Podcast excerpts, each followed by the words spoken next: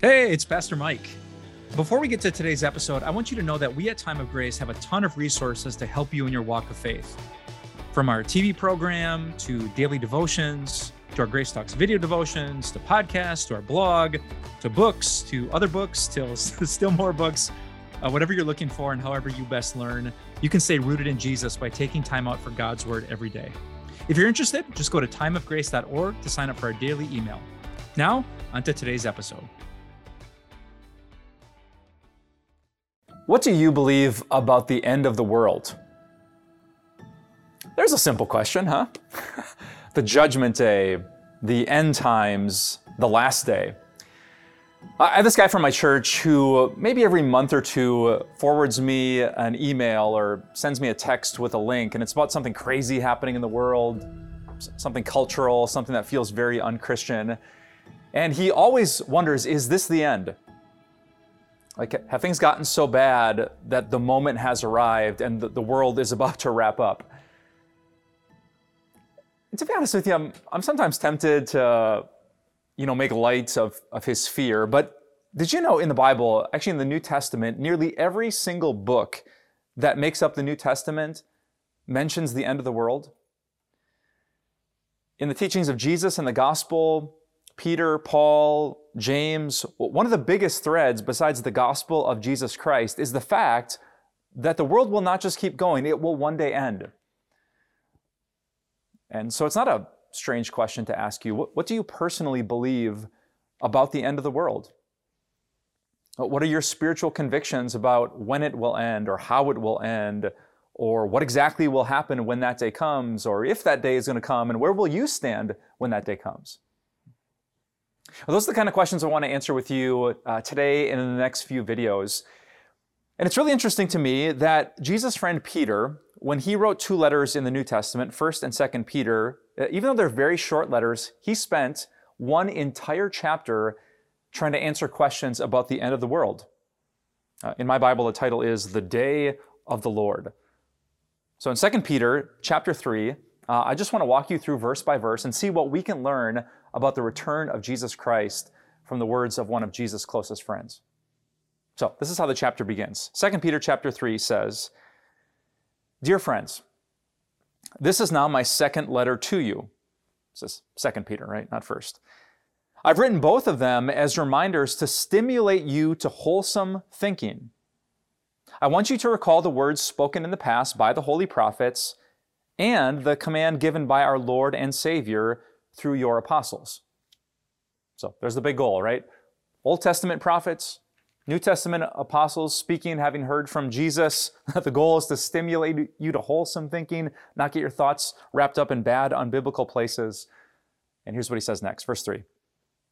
Above all, you must understand that in the last days, scoffers will come, scoffing and following their own evil desires they will say, Where's this coming? He promised.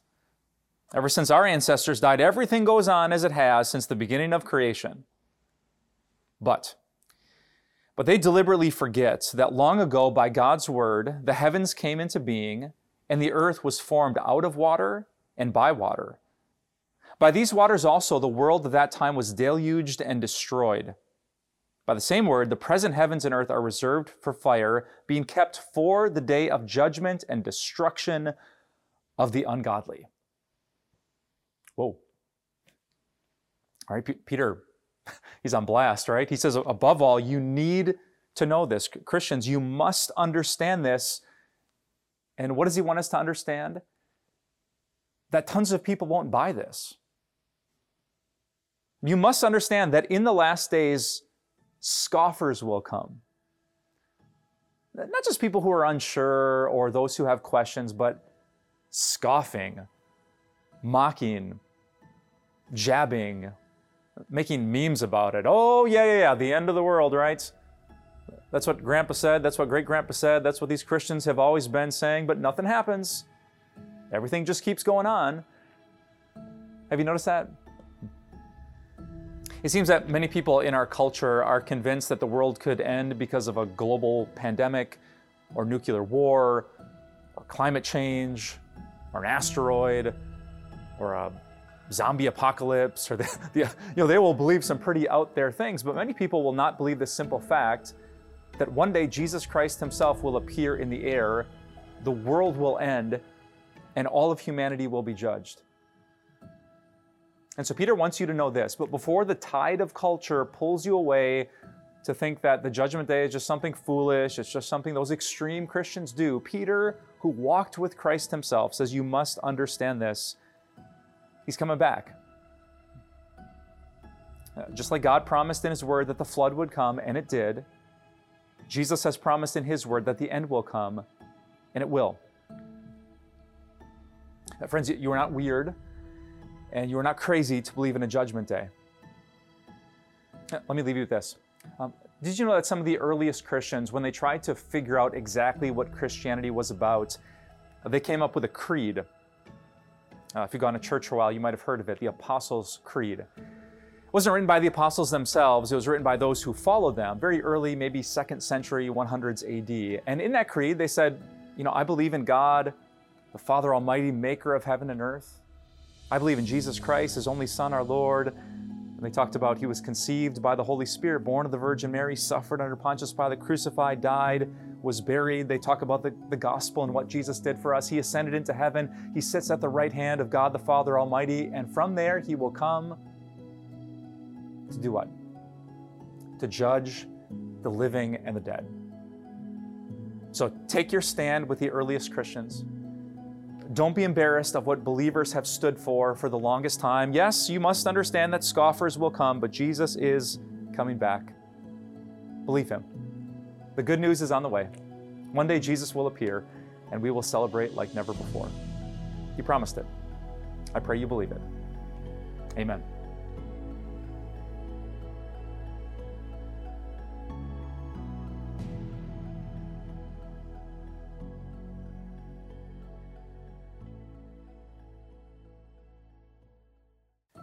I feel too cheated to worship. That's what Vince Neil, uh, the lead rock singer from the band Motley Crue, once said. I feel too cheated to worship. I don't know much about Vince or his story or his music, but, but I do know this that he had a baby girl named Skylar. And Skylar, when she was really little, got cancer. And uh, I can't imagine as a father watching your little kid having to go through that. And I can't imagine as a father what happens when she doesn't get through that. You see, at age four, Skylar died. And soon afterwards, Vince Neil said, I feel too cheated to worship. Yeah, his story is really one of the biggest objections that people make to the God I believe in and to this book that I adore. If God is so good, if, if God is so powerful, if God can end pain and relieve our suffering, if He cares about us like He claims to, then why is this world the way that it is? Why do kids get cancer? Why do people battle depression? Why do uh, innocent spouses get betrayed? Why do we deal with, with back pain and drama and tornadoes and tsunamis, natural disasters and pandemics? If, if God is running the show, if He's good, why doesn't he fix it? It's a common question. In fact, there's a fancy name for that. It's called theodicy. How can God be just? How can God be good if he has all the power and all the love and the world looks so much like this? In these videos, we're talking about the end of the world, the day when Jesus comes back and he ends all of the cancer, all the depression, all of the pain, all of the crying, all of the questions. And so it's it's valid to ask, why doesn't he just do it? I mean, if Jesus is in total control, he could, he could come back today and he could end all of that. Why doesn't he just do it? It's interesting to me that here in 2 Peter chapter 3, one of Jesus' closest friends answers that question. And for those of us who are waiting, those of us who are aching for all of the, the drama and pain to end, for Jesus to return, why hasn't it happened yet? Here's Peter's answer. 2 Peter chapter 3 starting with verse 8. But do not forget this one thing, dear friends. With the Lord, a day is like a thousand years, and a thousand years are like a day.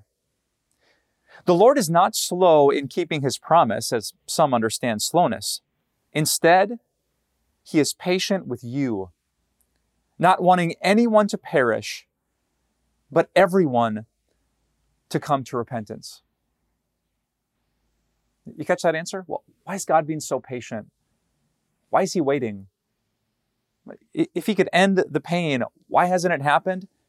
Here's Peter's simple answer God is patient with you because he doesn't want any one of you to perish, to be lost eternally, but he wants everyone to come to repentance. That means God wants every single person to change their mind, to realize that they are sinners who need to be saved, and to look to Jesus and his cross for their salvation. Actually, I bet you get this concept that we would allow or even ask people that we care about to suffer because we care deeply about someone else. Uh, There's a trivial example. Imagine your dog took off out of the yard and, and you were worried sick. I know some of you love your pets like your own children, and so you're panicked, you, you can't sleep, and so you reach out to family and friends and you ask them to help you find your dog. Now, you're keeping your friends up late. Maybe it's past their bedtime. Maybe they have better things to do than drive around a neighborhood calling out your dog's name. But I bet you would still do it. And why? Well, you care about them. Why, why would you make their lives more uncomfortable? And the simple answer is, is because you, you care about your dog. You want your dog to be in an accident. You don't want your dog to be lost. You want to bring your dog home. That's kind of like God there are people that he loves deeply, those who don't believe in him just yet. This is crazy to think about. God loves his enemies so profoundly that he says to his sons and daughters, just wait. I know it's hard. I'm to get you through it. My son is coming back soon, but just wait because I care so much about them. Ah, I got a shocking reminder of that just three days ago. I was hosting week one of a small group Bible study and everyone was gathered around the table. And we began just by telling our stories, our, our names, our hobbies, our passions, our jobs, and a little bit of the background of our spiritual lives. And what was stunning to me was the fact that if Jesus would have come back five years ago, half the people at that table would have been lost forever. She had just met Jesus in 2019. She didn't know about this God of love until 2018. His life was turned upside down in 2016. Like, if Jesus would have pushed the button, if he would have pulled the trigger, if he would have ended my suffering since I was already saved, these people that I care about, that God cares about, would have been lost. And it's such a vivid reminder to me that although today might not be easy for me or for you, although we might have to go through chemo and cancer, we might have to take our medication and, and battle that depression, God has a great reason and so we trust Him. Let me leave you today once more with these words. Don't forget this one thing God is patient with you, not wanting anyone to perish, but everyone to come to repentance. Let's pray. Uh, dear God, please give us patience as we rely on your patience to save people we care about. You were patient with us until we heard the law and the gospel about our sin and your grace, and we're saved. And we pray, God, now that you would give us patience too. You have not cheated us. We can worship you today because you have been so good to us in Christ. Give us the strength and endurance to wait for that glorious day when he returns, and use us to carry out this mission to save more and more people in your Son's name. It's because of Jesus we pray. Amen.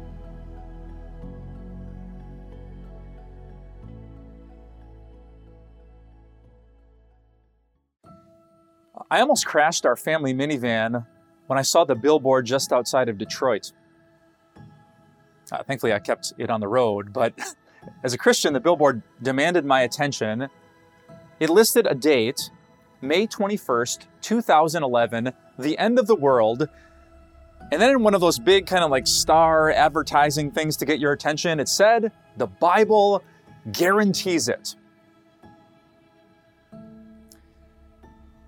Uh, I'm not sure if you heard, but apparently it doesn't. It's crazy, huh? I, I, like I know how much billboards cost in a big city like Detroit. I can't imagine how much a billboard costs right alongside the interstate, and yet someone spent that much money to make a prediction of when the end of the world would come. That wasn't the last time. It was far from the first time. It happens almost all the time that people who are so curious about this, the return of Jesus, they speculate if it's this date or that one, if it's this year or next one. And this actually happens in my church too.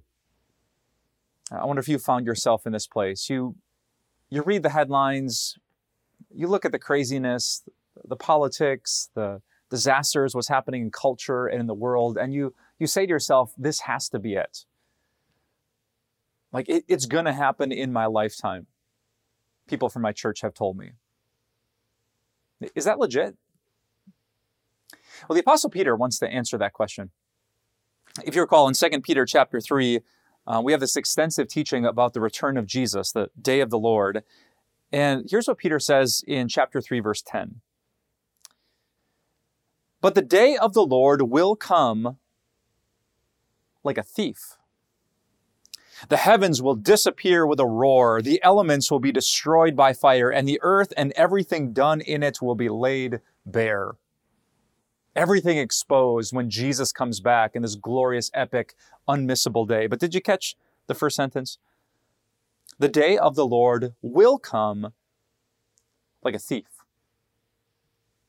Let's break that down. It will come. Right? Some people will scoff, mock, doubt, couldn't happen, whatever. Other people have said it before, couldn't be today. No, Peter said it, it will come. Bank on it. Jesus promised it but it will come like a thief. So uh, I personally have been a thief thrice. uh, in my childhood, I actually stole from a store three different times. Can I confess these sins to you? Once at uh, Kohl's uh, department store, when I was maybe seven, there was this G.I. Joe I really wanted. And so I went to the toy section. I separated from my mom. I got the GI Joe. I actually remember I I climbed up inside one of those circular clothing racks where no one could see me. I was, I was huddled there. I opened the packaging. I looked at this amazing GI Joe and I put it in my pocket, which was incredible. Until I got home and my mom saw it. So I'll I'll tell you the rest of that story some other time. Then there was this uh, gardening place called Stein's in Green Bay, Wisconsin, where I grew up. And for some reason, they had baseball and hockey cards at Stein's. And two different times when I was a little bit older, I, stole from them as well. I since have sent Stein's an email apologizing for my sin, just in case you're concerned. but you know what happens, uh, or what happened with all three of those occurrences at Kohl's and at Stein's? They had no clue. And why didn't they have a clue? Because thieves like me didn't give them a clue. I didn't call up Kohl's and tell them, hey, I'm about to steal a G.I. Joe. I just did it. And here's what Peter says Jesus isn't a thief, but the Lord Jesus will come like a thief. He's not going to tell us when it happens. So save your billboard money.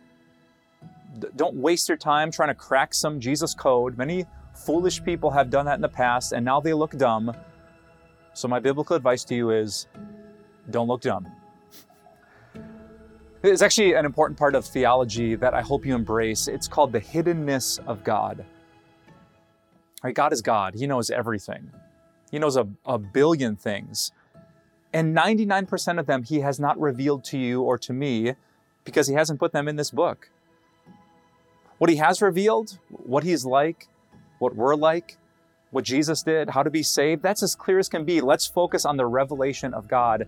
Here's what we shouldn't do try to figure out what God has not revealed. What does God think? What does God want me to do?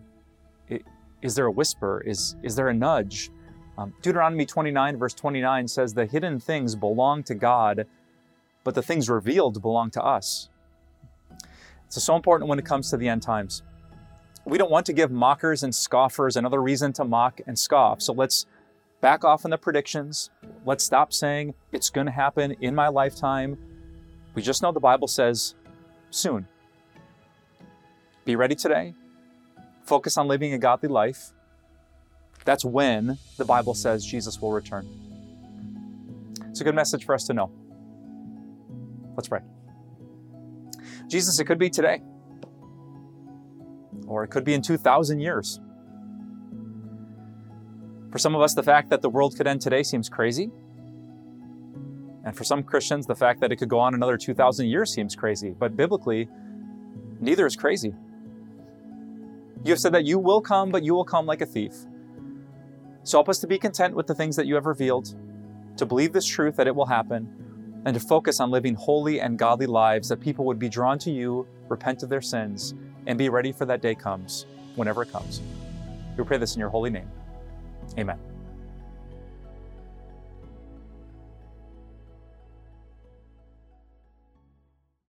I once had a preaching class where the professor said, Every time you're standing up there in front of a church, I want you to pretend I'm sitting in the back row and I'm just mouthing a single question at you. So what? So you read chapter one to me. So what? So you made your three points and told a fun story. So what?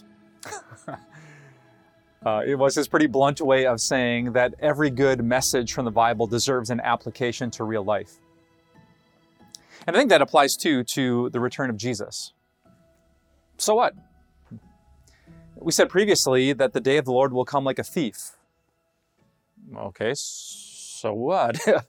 so if we're not supposed to crack the, the code and speculate about the date, what exactly should we do as we wait for Jesus to return? Uh, I love the fact that in 2 Peter chapter 3, the Apostle Peter directly answers that question. Here's what he says in chapter 3, verse 11. Since everything will be destroyed in this way, what kind of people ought you to be? You ought to live holy and godly lives as you look forward to the day of God and speed its coming. I love that question. What, what kind of people ought you to be? Like renting a bunker, buying canned goods, making predictions, posting crazy things on the internet. No, Peter says, here's what you should do live holy and godly lives. Holy means separate from sin, it means different in a wonderful, beautiful, biblical way. Godly means like God compassionate, courageous, caring about truth and love at the same time. That's what Peter says. Don't, don't speculate about the date. Instead, focus your time, energy, and prayers on living the most godly life you can. It's pretty interesting. In Peter's first letter, uh, 1 Peter chapter 3, he speaks to wives who have husbands who don't believe in Jesus. And it's this really classic line because, you know, sometimes when someone doesn't believe in Jesus, we want to like wear them out with our words. We want to warn them about their sin, we want to preach the gospel to them, and that can be good. But Peter says to these wives, I want you to live such holy and reverent lives that you win your husbands over without words. Right? So, so Peter knows. Remember putting this all together? Like Jesus is waiting in heaven because he wants people to repent and be saved what sometimes brings people to the Word of God, to repentance and faith, it's wives living holy lives. It's Christians dedicating themselves to being holy and godly in this very dark world. It's not just gloom and doom, marching signs, putting up billboards and making predictions. It's people who are abnormally loving and generous and compassionate and kind it's Christians who maybe don't agree with their unbelieving friends, but they still love them and serve them and sacrifice for them. It makes them wonder what makes you different, which gives us an opportunity to preach the gospel, which gives them an opportunity to believe the gospel, which gives Jesus another reason to come back sooner rather than later. So what? The preacher said. Here's what. Since everything will be destroyed in this way, what kind of people ought you to be you ought to live holy and godly lives as you look forward to the day of God. Uh, makes me think of this guy I just ran 10 miles with. Uh, I love doing distance running. which might seem crazy to you. but when you run distance with someone, you get to talk about everything because it's a long distance. and I ran with this guy who was a couple years sober. And he started telling me the story of how he used to party really hard, drinking drugs throughout all of high school. And there's this really passionate Christian that he knew that was inviting him to church, that was loving on him well. But this guy that I was running with was a, a mocker, scoffer. He blew off all this Christianity goody goody. Why would I bother? Don't want to wake up. Got no time for it. Until years later. Years later, when his addiction caught up with him, when his life was a mess, when he kind of came back, realizing he needed a, a higher power, he, he needed Jesus, who did he instantly think about? This guy. The guy he used to mock the Christian who used to be rejected. It's such a great reminder that we might not persuade people today, but give it some time. and I actually love this story. This, this guy told me I, I was trying to find this old classmate of mine. I was looking him up on Facebook. I couldn't find him. I was reaching out to other classmates. I couldn't find him until I went to the sauna at the YMCA. And there I am, naked. The guy says, And who walks into the sauna also naked? the guy I was looking for. it was the most awkward reuniting of people ever. and he shared his new faith and he asked him, And where did this guy who was just sober start attending church? At the same church of this guy he used to mock. Now, Peter's words are powerful when you make them personal. What kind of people ought you to be? You ought to live holy and godly lives as you look forward to the day of God. May that be you. May that be me. God, let it be so. Amen.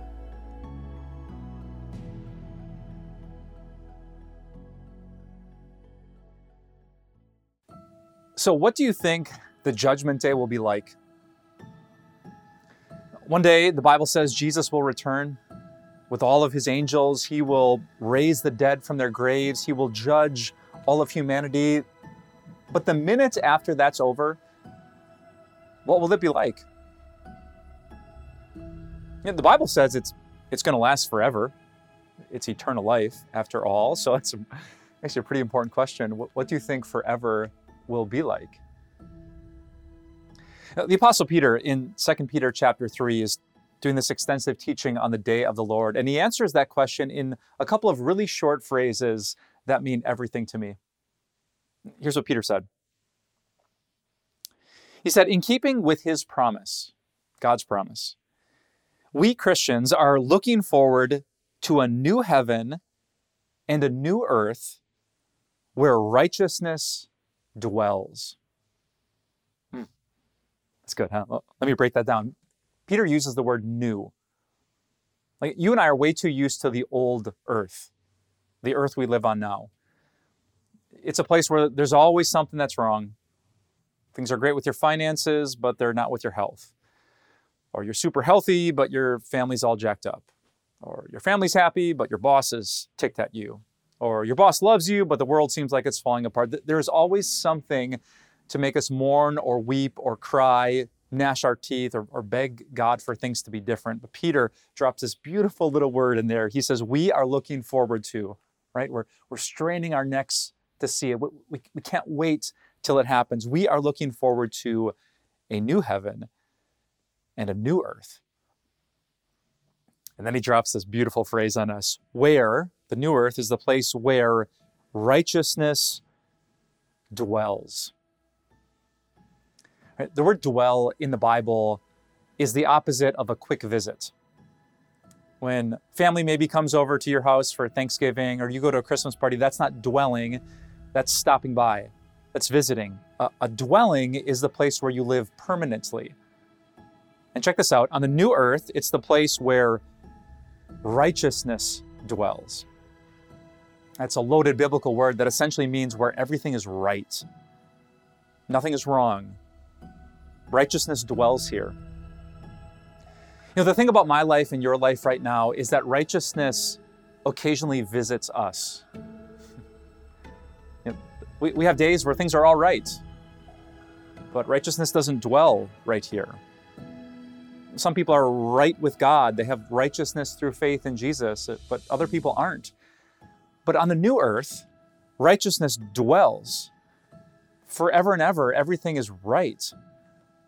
Uh, the book of Revelation is where Jesus says there's no mourning or weeping or crying or pain. He says the old order of things has passed away. And I love this line from our Savior. He says, Behold, I am making everything new. And that is why I am so glad that my real estate friends are wrong. and not to pick on those of you who are in real estate, but I, I feel like the trend these days is to use this marketing pitch that real estate agents will help us to find our forever home. Have you heard of that? Now, maybe I'm, I'm, too biblical and snarky, but I to be like, no, no, no, no, no. like, you can give me a home for a, a few years, maybe a few decades, but my forever home, what I'm looking forward to so desperately is the new earth where righteousness dwells. So, brothers and sisters in the faith, I know this old earth is hard. I know things are not always right. I know you and I are aching for Jesus to just come back and, and end it and let the celebration begin. Be patient. He's saving people. Be faithful even if people mock it. Don't do crazy things and make predictions. Live holy and godly lives because a day is coming soon, very soon, when righteousness will dwell with you, with me, and with God forever. Come quickly, Jesus. Amen.